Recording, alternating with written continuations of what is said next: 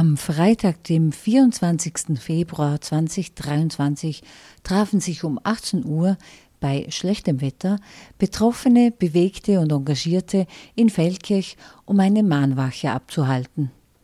Veranstaltet wurde die Mahnwache vom Netzwerk Aufhören in Kooperation mit Petition Wende in der Verkehrspolitik, Naturschutzbund Vorarlberg, Fridays for Future Vorarlberg, Transform, Bürgerinitiative stattTunnel, Extinction Rebellion, Professor Heinz Allgäuer-Hackl, F H Vorarlberg, Konsumentensolidarität-Jetzt, Konsolnau, Radlobby Vorarlberg, Katholische Jugend und Jungschar Vorarlberg, Naturschutzanwältin Katharina Lins und Alpenschutzverein. Anlass war die Aktion Autofasten, die jedes Jahr während der Fastenzeit in ganz Österreich stattfindet. Ziel war, auf den angesichts der Klimakrise nicht mehr zu verantwortenden weiteren Ausbau der öffentlichen Straßen hinzuweisen. Die dazugehörige Petition Wende in der Vorarlberger Verkehrspolitik jetzt fordert von der Vorarlberger Landesregierung den sofortigen Baustopp des stattTunnels, der Tunnelspinne in Feldkirch, den sofortigen Planungsstopp für die S achtzehn durch die kostbare Riedlandschaft im unteren Rheintal, die sofortige Einführung von Tempo hundert auf Autobahnen, den raschen und massiven weiteren Ausbau der öffentlichen Verkehrsmittel in Vorarlberg, den Ausbau der zur Verfügung stehenden Flächen für Radfahrer und Fußgängerinnen auf den bestehenden Straßen. Diese Petition ist übrigens immer noch online und kann weiter unterstützt werden. Mit eindrücklichen Ansprachen wurde begründet, warum die sofortige Umsetzung dieser Forderungen notwendig ist. Proton, das freie Radio, hat die Reden aufgenommen. Leider konnten Störgeräusche durch ein verwendetes Megafon nicht herausgefiltert werden. Als erstes übermittelt Hubert Feuerstein vom Netzwerk Aufhören eine Botschaft von Hildegard Breiner vom Naturschutz Vorarlberg und stellt in Folge die weiteren Rednerinnen und Redner vor. Schönen guten Abend. Vielen Dank fürs Kommen. Ja, die Hildegard Breiner ist da, die bekannte Grand Dame des Naturschutzes. Ich habe mit der Hildegard telefoniert und sie unterstützt es. Sie ist extra gekommen. Wir freuen uns sehr, dass sie uns unterstützt und dass sie da ist. Und sie hat aber gesagt, ihr Beitrag wird sein, nichts zu sagen, einfach nur deswegen, weil alles schon gesagt ist und schon x-fach gesagt wurde, und möchte damit zum Ausdruck bringen, dass wir und die Politik endlich ins Handeln kommen sollten. Vielen Dank für diesen Beitrag, nichts zu sagen. Der zweite Beitrag kommt, haben wir gesehen, von einer jungen Generation, nämlich vom Hartmann Johannes, Fridays for Future, die ja in den letzten Jahren auch viel gemacht haben. Hallo, also vielen Dank für die Einladung zuerst mal. Danke, dass man uns eingeladen hat als Fridays for Future. Ich bin, hab mir eh schon kurz gesagt, Johannes Hartmann von den Fridays for Future, und ich möchte gleich am Anfang noch eine kurze Veranstaltung ankündigen, nämlich nächsten Freitag um elf Uhr dreißig, den dritten dritten, findet ein Streik in Bregenz statt. Kein klassischer Streik, sondern wir treffen uns um elf Uhr dreißig vor dem Landhaus und werden dann dort Reden abhalten und eine Schweigezeit einlegen. Und dann beginne ich mit meiner Rede. Die Tunnelspinne. Was soll man dazu noch sagen? Wir alle hier sind uns eh einig, dass es ein furchtbarer Fehler ist, sie tatsächlich zu bauen.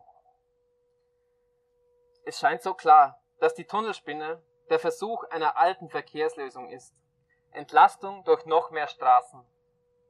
Ihr Bau folgt einem alten Denkmodell, das unzählige Male probiert wurde und einfach zu immer noch mehr Verkehr geführt hat. Ein Modell, durch das wir genau da sind, wo wir jetzt sind. Fast die Hälfte der C O zwei Emissionen in Vorarlberg kommen aus dem Verkehr. In allen Sektoren sind Einsparungen gelungen. Nur im Verkehrssektor sind wir mit den Emissionen seit neunzehnhundertneunzig auf demselben Niveau, kombiniert mit noch mehr Autos, noch mehr L K Ws und noch mehr Lärm. Natürlich wird die Tunnelspinne keine Lösung sein. Im Gegenteil, sie schafft noch mehr Platz für Autos und sie schafft damit noch mehr klimaschädlichen Verkehr. Und das in Zeiten der voranschreitenden Klimakrise. Es weiß niemand, wie teuer die Tunnelspinne den Steuerzahler am Ende kommen wird. Fest steht, dass es hunderte Millionen Euro sein werden. Stellt euch vor, wenn das Geld für die Tunnelspinne und am besten auch das für die S achtzehn stattdessen in den öffentlichen Verkehr, Fahrrad- und Fußverkehr in Vorarlberg fließen würde. Das wäre mal eine Ansage in Richtung Klimaschutz. Solche Entscheidungen würde ich mir von der Landesregierung in diesen Zeiten erwarten. Was stattdessen kommt, ist in meinen Augen zutiefst verstörend. Die ÖVP, welche in Vorarlberg im Wesentlichen das Sagen hat, klammert sich an den Projekten Tunnelspinne und S achtzehn fest und attackiert alle, die es wagen, ein Wörtchen der Kritik daran zu äußern. Es wird von einem langen Prozess geredet, der jetzt nicht über den Haufen geworfen werden darf. Es wird so getan, als wären alle Alternativen bereits überprüft worden und als hätte es eh keinen Sinn mehr, darüber nochmal zu reden. Die Reaktionen sind erstmal verstörend und gefährlich. Und man kann sich irgendwie kaum vorstellen, dass diese Abgeordneten selber auch Kinder haben. Aber sie machen wie irgendwie auch Mut. Es macht mir Mut zu sehen, wie Wallner, Tittler und Co. auf die Kritik derzeit reagieren. Sie schießen wie wild um sich, sobald jemand S achtzehn oder Tunnelspinne sagt und versuchen, jede Diskussion mit Totschlagargumenten zu ersticken. Vielleicht, vielleicht spüren sie ja, dass die Zeit für solche Wahnsinnsprojekte vorbei ist. Ich glaube, sie merken insgeheim, dass sie an etwas festhalten, das ganz einfach nicht mehr zeitgemäß ist. Wo stehen wir nun? Bei der S achtzehn ist es hoffentlich noch nicht zu spät. Bei der Tunnelspinne sind viele Entscheidungen leider schon gefallen. Darum stelle ich mir die Frage, was können wir eigentlich jetzt noch tun? Die Frage ist leider gar nicht so leicht zu beantworten, denn es werden schon Probestollen gebohrt. Und es wurden schon sehr, sehr viele Sachen versucht. Soweit ich weiß, gibt es noch einzelne rechtliche Wege, die derzeit ausgeschöpft werden. Aber ich glaube schon, dass wir mehr tun können. Und zwar genau das, was wir heute Abend tun. Ich glaube, das Wertvollste, was wir jetzt tun können, sind genau solche Aktionen, wie die heutige. Immer wieder öffentlich aufzeigen, wie verrückt das Ganze ist. Die Klima- und Umweltschädlichkeit, Nutzlosigkeit, die Auswirkungen und die Alternativen aufzeigen, Und, die Öffn- und in die öffentliche Wahrnehmung rücken. Immer wieder die Verantwortlichen in Erklärungsnot bringen. Deshalb danke ich euch für die Aktion heute und für die Einladung und den Platz als Redner. Und ich wünsche uns allen weiterhin viel Energie für das weitere Engage- Engagement für diese Sache. Danke.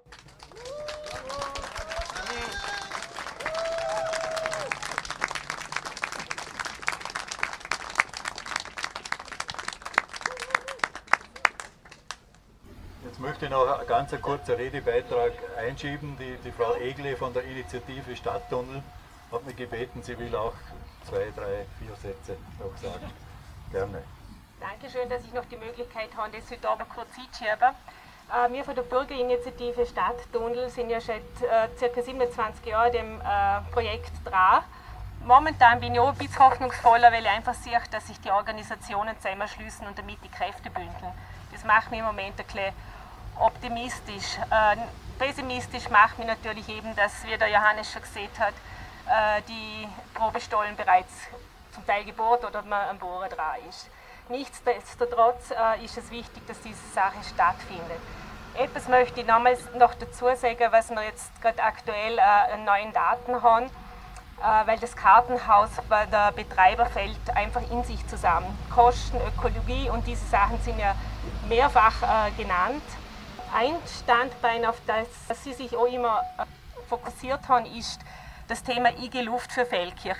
Äh, Feldkirch ist I G Luftzone, das heißt, es hat über fünfundzwanzig Tage äh, eine zu hohe Feinstaubbelastung und die neuen Daten belegen, dass es seit zwanzig, so, das ist jetzt richtig, ich glaube siebzehn zurück, dies nicht mehr gibt. Das war die höchste Zahl, sieben Tage, es gibt Jahre mit zwei Tagen, mit ein Tage. Also das Argument für I G Luft ist nicht mehr gegeben. Der Schutz der Feldkircher Bevölkerung der damit argumentiert wird, ist bereits hinfällig. Also eine weitere Aufforderung an die Vorarlberger Landesregierung und an die Stadt Feldkirch, dieses irrsinnige Projekt endlich zu stoppen. Danke, dass Sie das noch sagen können. Danke.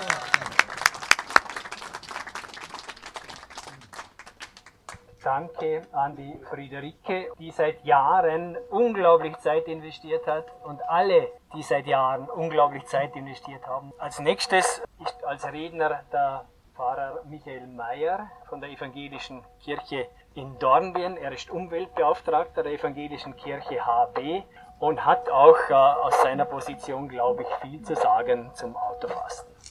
Ja, danke, dass ich hier ein paar Worte sagen kann. Eigentlich ist ja wirklich alles gesagt und doch ein paar Dinge möchte ich noch äh, weiter sagen. Ich spreche als Umweltbeauftragter der Evangelischen Kirche hier in Vorarlberg und in Österreich als Sprecher der Evangelischen Kirche H B für Umweltfragen. Unter dem Motto Gesund für die Umwelt, gesund für mich, ruft die Konferenz der Umweltbeauftragten der katholischen und der evangelischen Kirchen auch dieses Jahr zur Aktion Autofasten auf. Prüfe dein Mobilitätsverhalten ist das Motto. Für Evangelische ist ja Fasten kein Muss, aber ein Zeichen. Sieben Wochen ohne, das gibt es in allen Variationen, ohne Verzagtheit, also mutig, gegen Resignation, ohne Gewalt. Also auch gegen Resignation in Fragen Tunnelprojekt und Tunnelspinne in Feldkirch.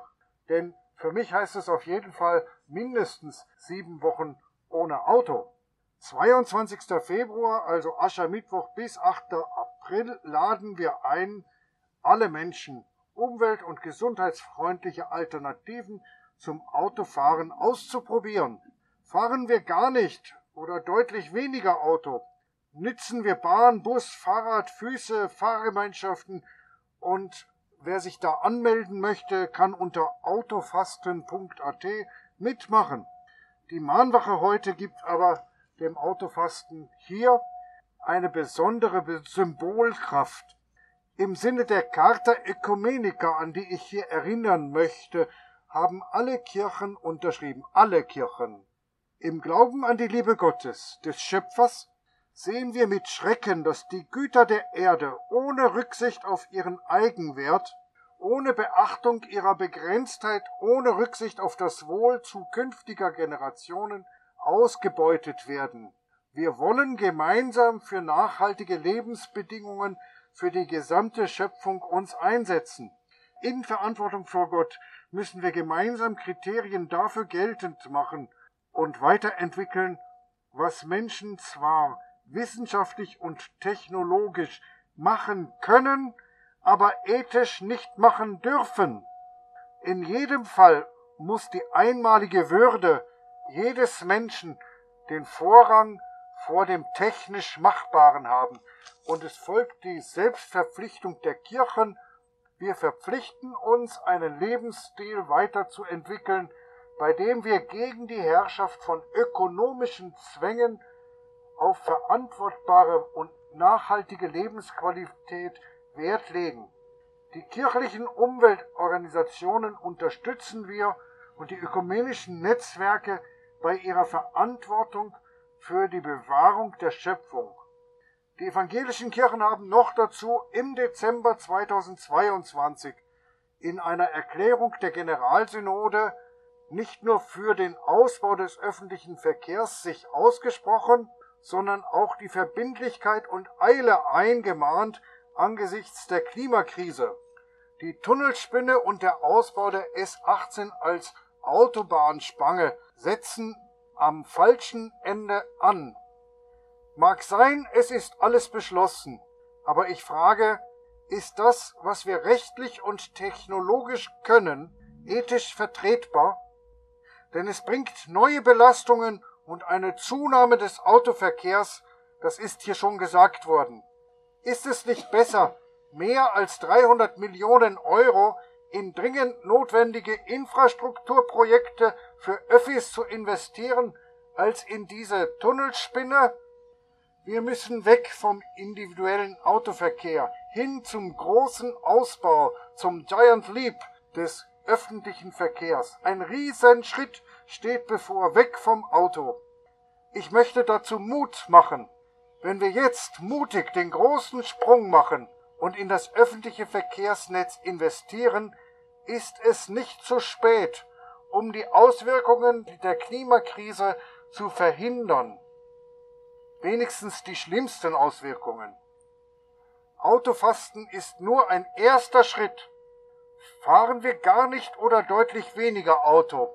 Setzen wir gemeinsam diesen Schritt ohne Tunnelspinne und ohne S achtzehn für eine neue Mobilität nach dem Motto gesund für mich, gesund für die Natur, gesund für alle.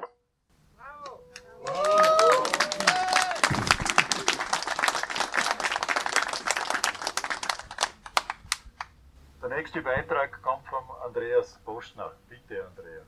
Heute ist ein besonderer Tag. Vor einem Jahr hat der Ukraine-Krieg begonnen.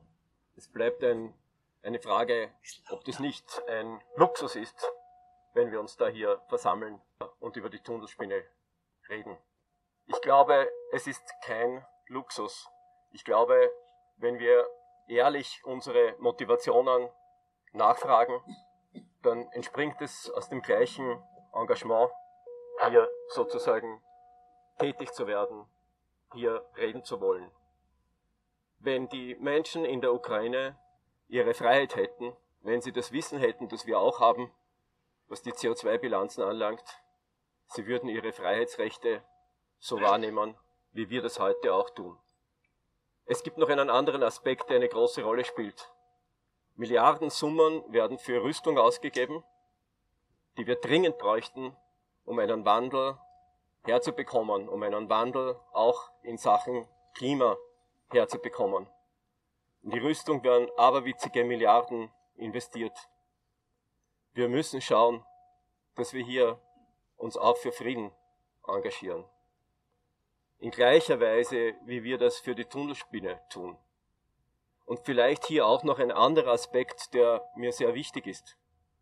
Die C O zwei Steigerungen beginnen weit vor dem letzten Krieg und vor den letzten Kriegen. Weit vor dem Zweiten Weltkrieg. Ja, sogar vor dem Ersten Weltkrieg lässt sich das zurückverfolgen. Und damit wird vielleicht deutlich, wie groß die Herausforderung ist, vor der wir stehen.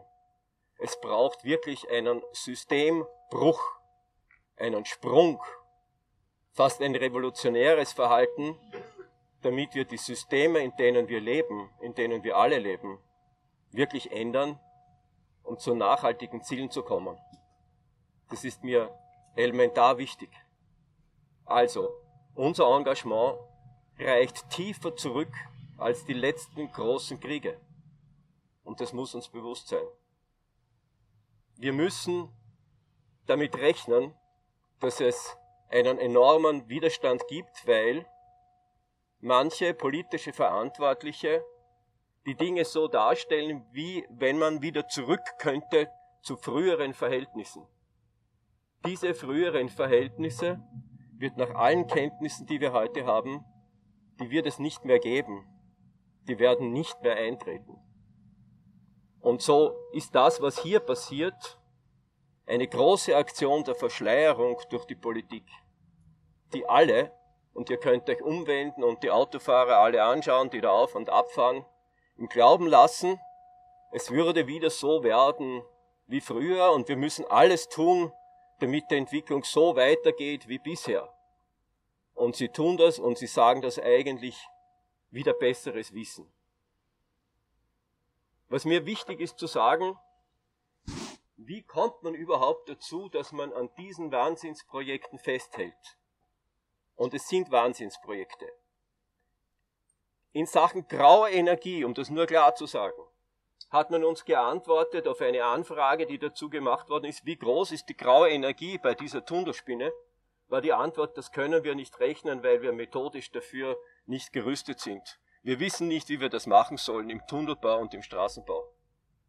Ich sage nur, im Hochbau haben wir kein Problem damit, das zu rechnen. Es ist eine Farce. Es ist genauso nicht gerechnet worden, die C O zwei Kosten wie sie wirklich sind. Man hat es ignoriert, die kommen überhaupt nicht vor. Die Kostenbilanzen stimmen nicht. All das, was sozusagen von den Bürgerinitiativen als Eingabe gemacht wurde im Verfahren, wurde ja nicht überprüft, sondern mit einem Handstrich zur Seite geräumt. Alle Argumente, die gut eingegangen sind auf die irren Widersprüche, die es da gibt, sind mit einem Handstrich zur Seite geräumt worden, weil man einen Universitätsprofessor gefunden hat, der gesagt hat, ist ganz plausibel, was da die Betreiber betreuen. Nichts hat man im Detail untersucht, um das nur klar zu sagen. Nichts davon. Nichts von den Dingen, die ganz elementar sind. Ich möchte auch zu den Kosten kommen. Wie ich noch in den Verfahren drinnen war, hat man zuerst von hundertsechzig Millionen geredet. Und ich habe ihnen gesagt, unter zweihundert Millionen ist das überhaupt nicht machbar. Dann hat man Schätzungen mit zweihundert gemacht, dann mit zweihundertfünfzig. Dann wird jetzt schon von dreihundert Millionen geredet, landesintern bereits von fünfhundert Millionen. Und ein sehr hochrangiger Verantwortlicher im Land hat mir gesagt, es gibt einen Bürgermeister im Land, der hat in die Schublade hineingelegt, wie das Projekt, wie die Projekte abgerechnet würden, wenn alles fertig ist. Und die Summe liegt bei siebenhundertfünfundzwanzig Millionen Euro. Und das ist nicht aus der Luft gegriffen. Die Kosten explodieren. Sie wissen gar nicht, was sie tun. Und jetzt kommt der nächste Schritt. Diese Projekte, wenn man nachvollziehen will, warum sie überhaupt passieren, sind reine Wirtschaftsbundprojekte. Das muss man klar sagen. Es ist der Teil der ÖVP, der in diesem Land das große Sagen hat. Sie sind draufgekommen, dass sie mit dem Rücken zur Wand stehen, weil man hat ihnen ihre illegalen Methoden der Geldbeschaffung weggeräumt. Und dann sind sie draufgekommen und haben gesagt, aber die Macht haben wir noch. Und die Macht wollen wir nutzen. Und deswegen läuft die ganze Geschichte. Es ist purer Lobbyismus, der sich da die Bahn bricht. Es ist purer Lobbyismus für bestimmte Kreise des Tunnelbaus, der Bauwirtschaft, der Finanzwirtschaft, der Banken. Es sind unglaublich viele, die da dranhängen und auf Kosten der Bevölkerung sich ihr Geld zur Seite holen. Das ist die glatte Wahrheit. Nichts anderes als die Wahrheit. Es ist purer Lobbyismus. Wenn man sich die Landkarte hernimmt und überlegt, wo man denn eine Verbindung schaffen sollte zwischen den Autobahnen. Niemand kommt im Leben auf die Idee, dass man durch Feldkirch durchfährt und da einen Tunnel bohrt und eine Tunnelspinne macht. Ich lade alle ein, nehmen Sie die Landkarte zur Hand. Es ist absurd. Es ist genauso absurd, im Unterland in das Ried hineinzufahren und dort zum x-ten Mal im Dreck zu ersaufen, weil man dort nicht durchkommen wird. Es ist absurd. Und wieso hält man bitte an diesen Wahnsinnsprojekten fest? Es gibt nur einen Grund dafür. Und der heißt Lobbyismus. Und der wird durch den Wirtschaftsbund in Vorarlberg verkörpert. Und vielleicht auch etwas, was Sie nicht wissen. Drei von den fünf ÖVP-Abgeordneten in der Landesregierung gehören dem Wirtschaftsbund an. Und sehen Sie bitte mal nach, wie viele Abgeordnete der ÖVP dem Wirtschaftsbund angehören. Sieben oder neun? Sie haben eine Überdominanz in diesem Land. Sie ziehen die Fäden. Sie beherrschen das Geschehen. Aber sie haben in der Sache keine Ahnung. Sie ziehen wie an Fäden und alle anderen müssen spuren. Und es gibt zahlreiche Beamte, die da gar nicht mehr mitmachen wollten. Die längst sagen, das ist ein Wahnsinn. Es ist ein Wahnsinn, wie viel Geld eigentlich das Land bekommt von den V K W-Illwerken durch die neuen Stromrechnungen. Es ist ein Wahnsinn, wie viel Geld das Land bekommt, das sie rechtmäßig erworben hat, und das haben sie auch gut gemacht, durch die Rückfallrechte der Illwerke. Und sie bekommen noch einmal sehr viel Geld in das Budget hinein, weil die Bundeszuschüsse sehr hoch sind, weil die Inflation sehr hoch ist. Und all diese Gelder werden aber nicht für die Bevölkerung verwendet. Nicht in erster Linie. In erster Linie steckt man sie in so sinnlose Projekte hinein, wie sie hier sind. Und die sind wirklich haarsträubend. Wenn ich eine Sekunde das Gefühl hätte, dass hier eine Lösung präsentiert würde, die zukunftsfähig ist, ich würde nicht hier stehen. Und ich bekämpfe dieses Projekt auch schon sehr lange. Es hat keine Basis. Ursprung war, dass man den Schwerverkehr bekämpfen wollte. Man hat gesagt, man muss einen Tunnel bauen, um den Schwerverkehr loszuwerden. Jetzt ist es genau umgekehrt. Jetzt hat man in die Auflagen des Bescheides hineingeschrieben, es muss zuerst eine Lösung im Schwerverkehr gefunden werden, bevor man die Tunnel überhaupt eröffnen darf. Es ist eine völlige Verkehrung der Wirklichkeit. Tosters bekommt mehr Verkehr ab zum Beispiel. Sie wissen nicht, was überhaupt hier stattfinden wird an der Grenze. Von der Bärenkreuzung bis nach Tisis müsste man dann streng genommen Tempo zwanzig oder Tempo dreißig fahren. Das wird der Bevölkerung völlig verschwiegen. Tempo vierzig oder fünfzig durch die ganze lange Tunnelröhre hindurch. Alles in den Bescheiden festgehalten. Dort steht's drinnen, wenn man es wirklich liest. Und wir sind als Bürger nie gefragt worden. Es ist immer so getan worden, als hätte es eine große Bürgerbeteiligung gegeben. Nein, man hat uns damals zum Schweigen vergattert. Wir haben gar nicht auftreten dürfen, sondern nur die Befürworter haben das gemacht. Es ist eine endlose Kette. Ich könnte eine Stunde drüber reden, was da alles wirklich katastrophal gelaufen ist. Und was können wir tun? Ist jede Hoffnung verloren? Es ist ein Kernkraftwerk in Österreich errichtet worden. Das hat nach heutiger Schätzung eins Komma sechs Milliarden gekostet. Es ist fix und fertig gebaut worden und ist ein sehr schönes Museum. Ich bin überzeugt davon, wenn wir alle wirklich uns dahinter klemmen, dann werden wir diese Tunnelspinne verhindern, weil sie nicht zukunftsfähig ist. Und ich weiß auch, dass die im Land körig zittern über das, was hier geschieht. Weil sie wissen genau, dass sie am falschen Hebel sitzen. Sie wissen das ganz genau. Ich mache ein paar Beispiele dazu, die vielleicht nicht allen bekannt sind. Es wäre sehr schön, zum Beispiel einmal zu erfahren, wie viel Geld sozusagen permanent ausgegeben wird durch eine Gesellschaft, die sozusagen medial das ganze Geschehen um die Tunnelspinne begleitet. Sie haben eine eigene Firma beauftragt, medial sozusagen das Ganze zu streamen, damit das Bestmögliche rüberkommt. Aber sie verschweigen die Kosten dafür. Also, wäre es doch angebracht zu fragen, wie hoch sind die Kosten eigentlich für die Öffentlichkeitsarbeit, die da laufen? Es gibt ein zweites.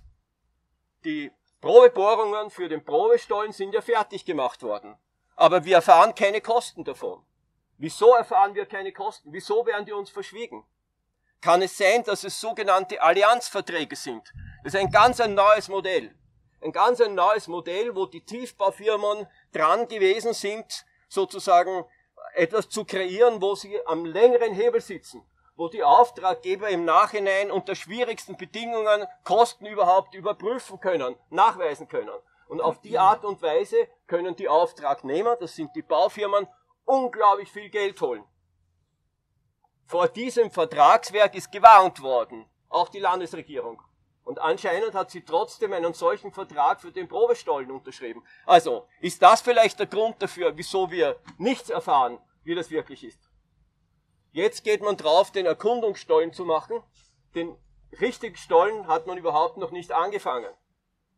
Ein nächster Punkt ist, und der ist auch gravierend, man ist draufgekommen, dass die Wasserversorgung von Feldkirch vielleicht doch tangiert ist von dem Ganzen. Ihr wisst genau, dass in dem, in dem Stollen drinnen äh, versucht wird, sozusagen zu sprengen. Aber jetzt sind sie draufgekommen, mit dem Sprengen wird es nicht ganz gehen, weil man gefährdet die Wasserversorgung von Feldkirch, die zusammengefasst wird von der Samina her und vom, vom, vom Grundwasserfeld in, im Frastanzerit und hier sozusagen in einer großen Kaverne zusammengefasst ist. Man wird nicht mehr sprengen können, nein, man wird bohren müssen. Ja, soll mir jemand erklären, wie die Mehrkosten sein werden, die dadurch entstehen? Es sind laufend Mehrkosten, die geschehen. Mit der Anschaffung eines Feuerwehrautos, das dann später mal sozusagen durch die Tunnelspinne fahren soll. Mit einem extra Dach für dieses Feuerwehrauto, das, ich weiß nicht, siebzigtausend Euro kosten wird, damit dieses Feuerwehrauto gut aufgestellt werden kann in dieses. Mit dem Neubau sozusagen eines, eines Bauhofes, was überhaupt nicht notwendig gewesen wäre. Ich könnte eine endlose äh, Liste anführen, was alles begleitend notwendig würde und notwendig wird und schon begonnen wurde an Kosten, die alle nicht notwendig wären, wenn man sich dieses Riesending hier ersparen würde. Und vielleicht auch noch zu den Alternativen. Es wird immer gesagt, es sind alle Alternativen geprüft worden. Der Bürgermeister von Feldkirch, der sich durch eine besondere Feigheit auszeichnet, hat in einem O R F-Interview behauptet, es wären alle Alternativen im Verfahren geprüft worden. Ich habe ihn darauf geschrieben, er soll das noch einmal wiederholen und mir belegen. Weil in dem Verfahren selber durfte überhaupt keine Alternative aufgezeigt werden. Er behauptet in einer Diskussion im O R F öffentlich, es wären alle geprüft worden. Er hat keine Ahnung. Er war zu feig, mir zu antworten und hat dann jemand anderen vorgeschoben, der dann irgendwie verklausuliert sozusagen seine Antwort gegeben hat. Ich komme zu einem letzten Punkt. Um diese Tunnelspinne zu realisieren, bräuchte man eigentlich alle Grundstücke. Und dann erst dürfte man zu bauen beginnen. Aber nicht einmal das ist gelungen. Weder die Stadt noch das Land haben bis jetzt alle Grundstücke erworben, um alle Tunnelarme zu realisieren. Sie stehen immer noch an, sie müssen immer noch verhandeln, wir wissen nicht, ob sie noch enteignen müssen oder nicht, wie sich das Ganze verschleppt. Und wir gehen dem jetzt rechtlich nach. Es ist irrwitzig, was dieses Land zinnobert. Wirklich, es ist irrwitzig. Und ich komme noch zu einem Punkt zurück. Wir sind alle Bürger, Bürgerinnen dieses Landes. Haben wir nicht ein Recht auf Transparenz wenigstens? Dass man offen und klar und ehrlich sagt, was das Ganze kostet. Und da ist Stillschweigen. Da hört man Da hört man nichts drüber. Das wird verschwiegen. Elend. Und das ist das Ergebnis. Durch wen werden wir eigentlich geführt? Wer geht mit unseren Geldern um? Es ist der Wirtschaftsbund, der hier die Fäden zieht. Und wir müssen wirklich Widerstand leisten und klar sagen, dass wir diese Art von Politik nicht mehr dulden. Es ist unser Geld, das hier verhandelt wird. Es ist Geld, das verwendet werden hätte sollen, für Kinderbetreuung, weil man gerechterweise die Frauen wieder stärker in die Arbeitsprozesse einbeziehen wollte und das aber gar nicht kann, weil es elend ist, weil es in Vorarlberg keine ausreichende Kinderbetreuung gibt. Es fehlt Geld bei den Schulen, es fehlt Geld bei den Lehrerinnen und Lehrern, es fehlt Geld bei den Ärzten und Ärztinnen. Es können sich Leute die Wohnungen nicht mehr leisten. Es ist eine endlose Geschichte. Ich rede gar nicht von der Infrastruktur. Und ein letztes noch. Ist mir ganz wichtig zu sagen. Es gibt Alternativen. Wir haben vor fünfzehn Jahren eine brauchbare Alternative auf den Tisch gelegt. Das war eine, eine Bahn Nord, äh, eine Bahn-Süd-Einfahrt von Feldkirch zu organisieren, dreispurig durch das Land durchzugehen, drei Stationen in der Stadt Feldkirch zu organisieren und sozusagen diese Trassen hinunterzuziehen, bis nach Bregenz, bis nach Lindau hinaus diesen Ausbau zu machen und das Ganze auch bis nach Vaduz hinauf zu verbinden. Das war machbar. Man hat dann eine Machbarkeitsstudie gemacht, weil man zuerst bestritten hat, dass das geht. Es ginge, man kann das machen, man kann es durchführen. Und das wäre die absolute Alternative, die wir verkehrlich anstreben können. Und es ist noch nicht zu spät. Ich bin im Widerstand gewesen in Heimburg. Ich war auch im Widerstand bei Zwentendorf. Das ist alles so gewesen. Man hat uns gesagt, das ist schon errichtet, das ist schon gemacht. Ich habe gemeinsam mit der Hildegard vieles gemacht gegen die S achtzehn, die da unten realisiert werden sollte. Ich kann euch sagen, es ist absolut noch nicht zu spät. Wir haben alle Chancen und ich glaube, der Widerstand, der hat heute erst so richtig begonnen. Dankeschön.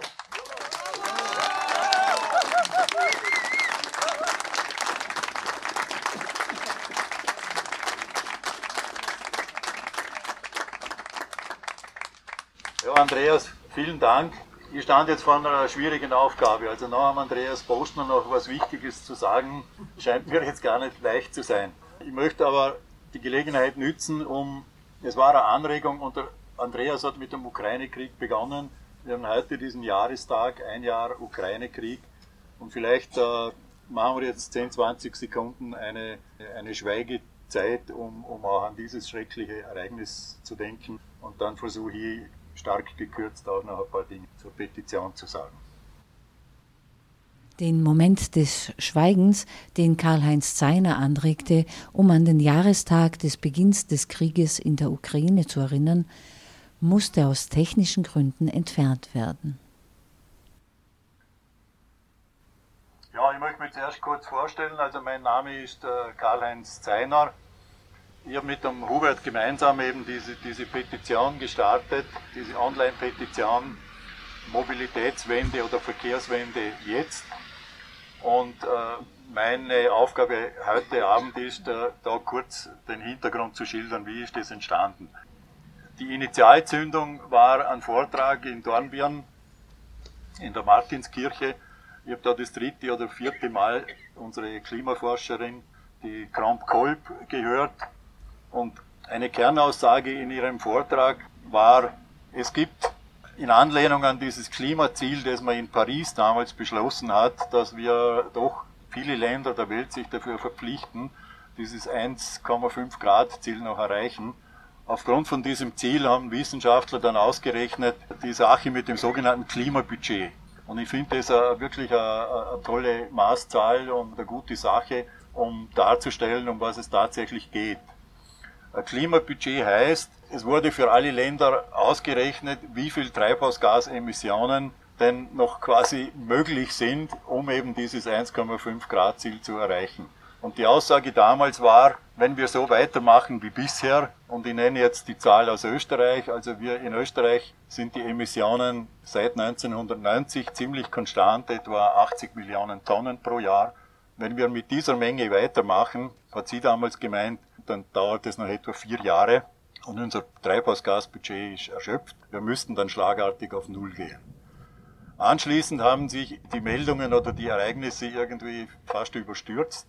Wenig später hat dann die Österreich-Gruppe, also vom Climate Change Center, das noch einmal genauer ausgerechnet und ist zum Schluss gekommen, wir haben noch zweihundertachtzig Millionen Tonnen und jetzt muss man nur diese zweihundertachtzig Millionen durch die achtzig dividieren, dann landet man bei etwa dreieinhalb Jahren und das beginnend quasi mit ersten Jänner zweitausendzweiundzwanzig. Also wir haben noch circa diese dreieinhalb Jahre, dann ist Mitte zweitausendfünfundzwanzig. Ein Jahr ist schon wieder verstrichen, in denen reduktionsmäßig nichts passiert ist. Und ich wiederhole jetzt etwas, was der Johannes schon gesagt hat. In Vorarlberg ist der Anteil an den Treibhausgasemissionen vom Verkehr her siebenundvierzig Prozent. Das ist so ein bisschen mein Zugang zu dieser ganzen Geschichte, wo einfach von den nackten Zahlen her völlig klar ist, wir müssen beim Verkehr also ganz enorm gegensteuern, ohne dass beim Verkehr wirklich Großes passiert, haben wir überhaupt keine Chance, da irgendein Klimaziel noch zu erreichen. Die nächste Meldung war dann, dass Hamburger Wissenschaftler, man muss sagen, sich endlich getraut haben, auch davon zu sprechen, dass wir das eins Komma fünf Grad Ziel vergessen können. Es ist nicht mehr erreichbar. Jetzt ist so das nächste Ziel eben, das mit diesen zwei Grad zu erreichen. Das heißt also, wenn ich es so formuliere, wenn wir so weitermachen wie bisher, haben wir eigentlich überhaupt keine Chance. Die Szenarien, die sich da auftun, die sind alles andere als lustig. Für mich ist also diese Straßenbauprojekte, Tunnelspinne und S achtzehn, das ist für mich das Symbol für weitermachen wie bisher.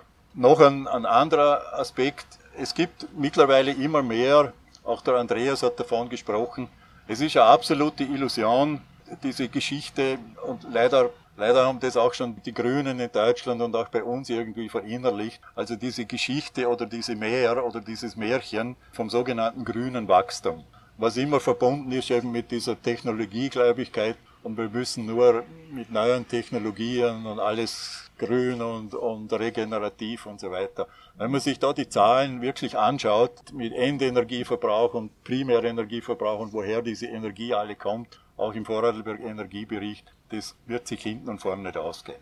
Noch einmal zum Verkehr. Wir hören momentan so raus aus Öl und raus aus Gas, was ich nicht verstehe. Oder auf der einen Seite eben schon, man will einfach keine Wählerstimmen verlieren.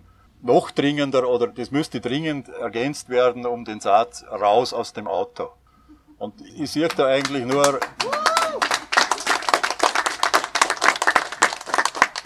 Wenn man sich das ein wenig überlegt, dann haben wir im Grunde nur zwei Möglichkeiten. Also diesem grünen Wachstum muss man leider das grüne Schrumpfen äh, entgegenhalten. Eine Idee, die die Ulrike Herrmann in ihrem neuesten Buch sehr anschaulich auch beschreibt. Und grünes Schrumpfen mag für uns unangenehm sein, aber es bedeutet tatsächlich, wir werden auf jede zweite Autofahrt verzichten müssen. Das ist das eine. Und das andere ist, wir brauchen wirklich diese Verkehrswende in dem Sinn, das, was noch an Autoverkehr übrig bleibt, das muss auf den öffentlichen Nahverkehr und vielleicht da die Überlegung dazu, wofür geben wir das Geld aus? Wir sind uns, glaube ich, völlig im Klaren, man muss jetzt nur da einen Blick wieder auf die Straße werfen, da stehen die Autos gerade wieder im Stau. würden wirklich relativ rasch, gerade für den Arbeitsweg zum Beispiel, auch nur die Hälfte aus dem Auto umsteigen auf den öffentlichen Verkehr, der öffentliche Verkehr würde zusammenbrechen. Er ist dafür absolut nicht gerüstet. Und da eben, eben diese Sache, wir geben diese fünfhundert, sechshundert Millionen Euro, ich bin zutiefst überzeugt, es wird bei diesen Zahlen landen, wir geben das wirklich für die falschen Dinge aus. Jetzt habe ich schon länger geredet, als ich gewollt habe, aber drei oder vier Sätze noch dazu. Es gibt zu diesen ganzen Zahlen und Fakten auch einen emotionalen Anteil, der uns motiviert hat, diese Petition zu starten.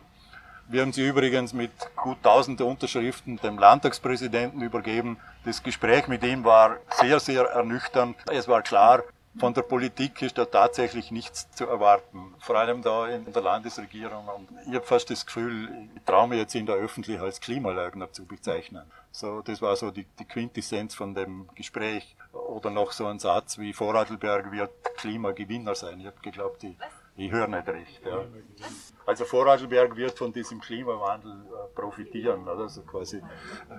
Ja, also der emotionale Anteil ist also fast gleichzeitig mit dieser Petition sind dann so die Meldungen gekommen von, von den Aktivisten in Wien. Ich, ich, ich nenne es jetzt die, die, die Klimakleber. Ja.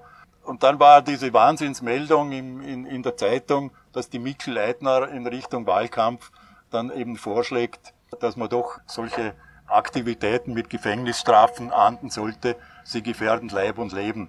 Und da habe ich mir gedacht, also jetzt, jetzt reicht's einfach endgültig. Wenn da jemand Leib und Leben gefährdet, dann ist die Politik und es sind zum Beispiel alle Nationalratsabgeordneten, an die die Petition übrigens auch gegangen ist. Einige haben sogar geantwortet, durchaus spannende Antworten dabei. Also eigentlich müsste man den Nationalratsabgeordneten mit Gefängnis drohen, wenn sie nicht einmal in der Lage sind, so etwas wie Tempo hundert da zu beschließen.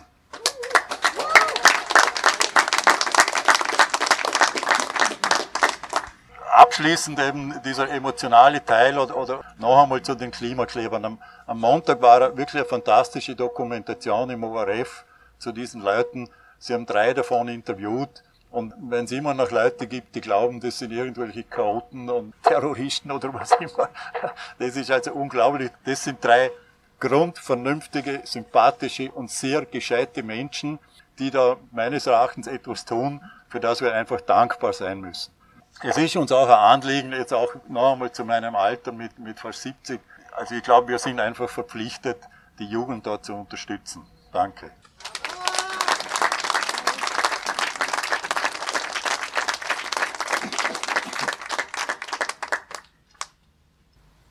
Karl-Heinz, das nächste Statement kommt von der Katharina Lins, äh, unserer Naturschutzanwältin. Ja, hallo, ähm, mir geht es jetzt so wie viele da heute. Man hat schon so viel gesehen, auch heute. Und ich könnte euch Geschichten erzählen aus den letzten Jahrzehnten von äh, Naturschutzarbeit. Aber ich glaube, das machen wir anders mal und fokussieren uns ein bisschen auf die Botschaft. Wie tut man weiter? Was kann man wirklich tun? Und ich muss zu dir, dieser Dieser Slogan Giant Leap, den habe ich ein bisschen zwiespältig aufgenommen. Weil man muss schon schauen, oder? Was vermittelt man für eine Botschaft? Kommt um, es ist eh zu spät, die Welt geht eh unter, außer wir machen irgendeinen ganz brutal schwierigen Sprung. Und dann schreckt man die Leute ab, dann sagen sie, ja gut, das ist eh wurscht, dann kann man es gleich sehen lassen. Ich glaube, ganz viel ist gar nicht so schwierig. Wir sind uns sicher einig, man braucht konsequente Maßnahmen und schnelle und je länger man wartet, umso schwieriger wird's. Das ist auch nachvollziehbar, aber ganz viel ist in der Sache eigentlich gar nicht so schwer. Ich glaube, der Riesensprung, der Giant Leap, der findet im Kopf statt. Oder es ist eine psychologische Hürde. Es wäre ein riesiger Schritt psychologisch zum Zug jetzt, zum Beispiel als Regierung. Wir haben uns geirrt. Das Projekt war eigentlich gar nicht so gescheit, wie wir gemeint haben. Wenn wir gerade da vor dem letzten Tunnel standen, oder? Das ist nicht einmal eine ökologische Katastrophe. Das betrifft keine wertvolle Biotope, da sterben keine Vögel aus, wenn man da ein Loch in den Berg baut. Es ist einfach nur eine schlechte Idee. Man gibt viel Geld aus für etwas, das man dringend woanders braucht. Man gibt Geld dafür aus, dass mehr Verkehr wird. Das hat man tatsächlich ausgerechnet im Zuge vom Verfahren. Dass mehr Verkehr induziert wird, was heißt mehr Abgase, mehr C O zwei, mehr Energieverbrauch. Die reden immer von Entlastung, aber Entlastung heißt halt, das Zentrum von Feldkirch wird entlastet. Unterm Strich wird es mehr.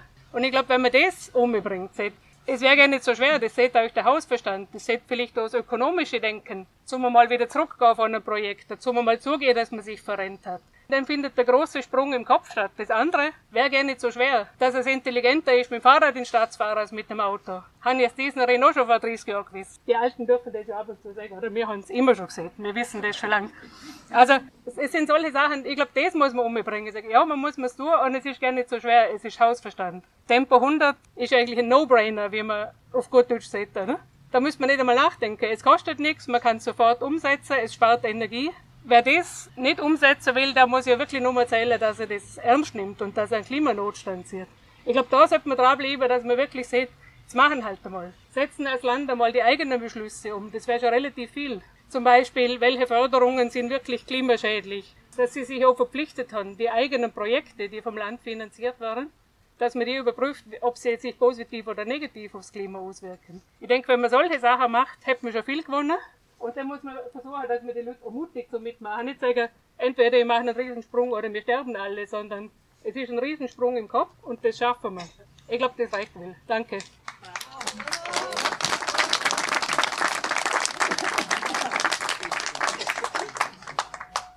Der Martin Mäser möchte was sagen. Martin Mäser von der Radlobby Vorarlberg. Vielen Dank, dass ihr auch an uns denkt habt. Und der Hubert war bei uns in der, beim aktiven Treffen.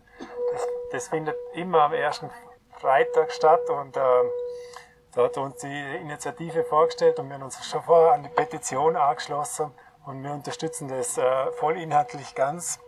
Ähm, als Alltagsradler weiß man, wie es im Straßenverkehr zugeht. Wir sind einfach die vulnerable Gruppe, aber wenn man sich zusammenschließt, dann hat man da ein Gehör. Und wir waren auch schon bei einigen Bürgermeistern und auch in, im Land. Und unserer Meinung nach ist die Stimmung schon so, dass die Politiker einsagen, dass es eigentlich nicht der richtige Weg ist, aber ihnen halt der Mut fehlt, weil, wie ihr vorher gesehen habt, die, die Wählerstimmen möchten sie nicht verlieren. Aber wir machen jetzt einfach Lobbyarbeit weiter und stimmen die Menschen positiv ein. Und möchten die Politiker auch positiv stimmen, damit sie da den Mut mal zeigen, dass man das jetzt wirklich anders angehen muss. Und vielen Dank für euer Engagement und wir sind voll mit dabei.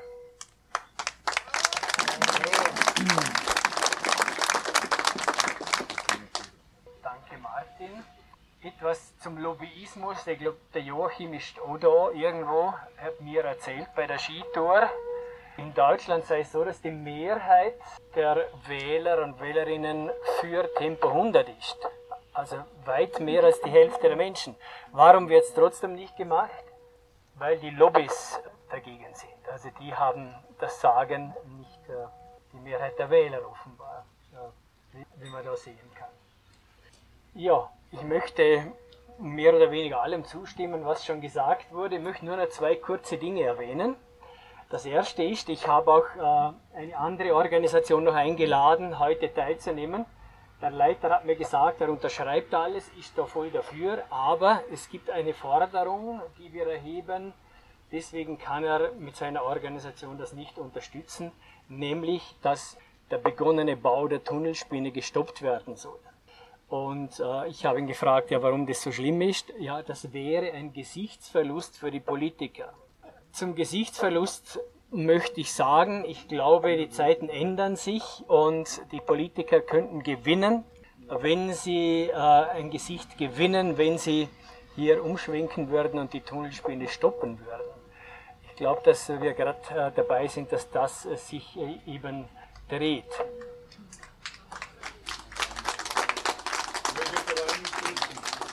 Und ähnlich wie deiner Haus. Das Gesicht verlieren, was heißt überhaupt das Gesicht verlieren? Kann es wirklich ums Gesicht verlieren gehen? Weil was steht da alles auf dem Spiel? Wir können ganz anderes verlieren. Wir müssen bestimmte Dinge einfach aufhören. Und der beste Zeitpunkt, etwas aufzuhören, ist dann, wenn es am ungünstigsten ist dafür. Weil wenn wir warten, bis der Zeitpunkt dafür günstig ist, dann werden wir mit gar nichts aufhören und es wird immer so weitergehen.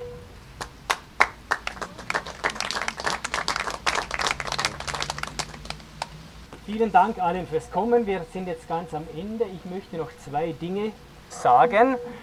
Wie geht es weiter? Der Johannes Hartmann hat uns schon eingeladen, am dritten dritten um elf Uhr dreißig beim Landhaus Bregenz eine große Demonstration.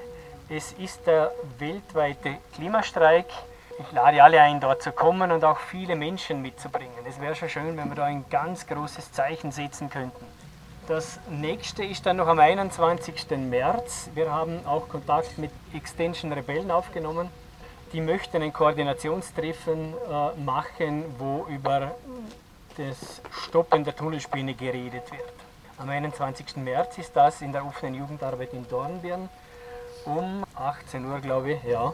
Vielleicht können der eine oder die andere auch dorthin kommen. Wenn wir die Tunnelspinne stoppen, dann haben wir natürlich ein Stück Tunnel, das gebohrt wurde. Und dann würde ich vorschlagen, machen wir einen Ideenwettbewerb. Was kann man mit diesem angefangenen, gebohrten Tunnel machen? Das könnte ein Denkmal für die Mobilitätswende werden. Und Vorarlberg könnte hier ein Museum einrichten und Vorreiter für diese Wende werden. Vielen Dank fürs Kommen.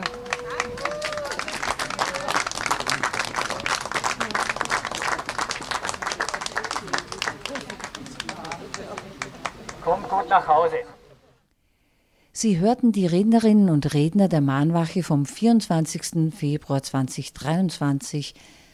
Es waren Johannes Hartmann von Fridays for Future, Pfarrer Michael Meyer, Umweltbeauftragter der Evangelischen Kirche H B, Andreas Postner von Transform, Karl-Heinz Zeiner von der Petition Verkehrswende-Jetzt, Katharina Lins, Naturschutzanwältin, Martin Mäser von der Radlobby, Hubert Feuerstein vom Netzwerk Aufhören.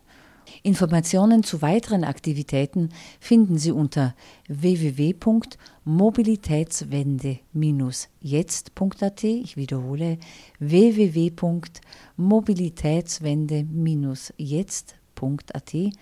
Hier nochmals die Forderungen der beteiligten Initiativen. Sofortiger Baustopp des Stadttunnels der Tunnelspinne in Feldkirch.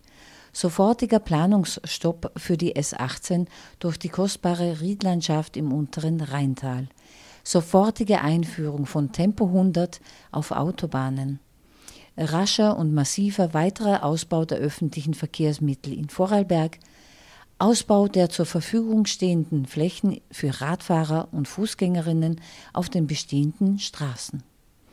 Am dritten März findet von elf Uhr dreißig bis zwölf Uhr dreißig vor dem Vorarlberger Landhaus in Bregenz eine Aktion von Fridays for Future statt. Der dritte März ist der Tag des Weltklimastreiks. Ein Treffen am einundzwanzigsten März mit Extinction Rebellion in der offenen Jugendarbeit in Dornbirn wurde ebenfalls angekündigt. Dieses Reingehört gestaltet hat Ruth Kannermüller für Proton, das freie Radio.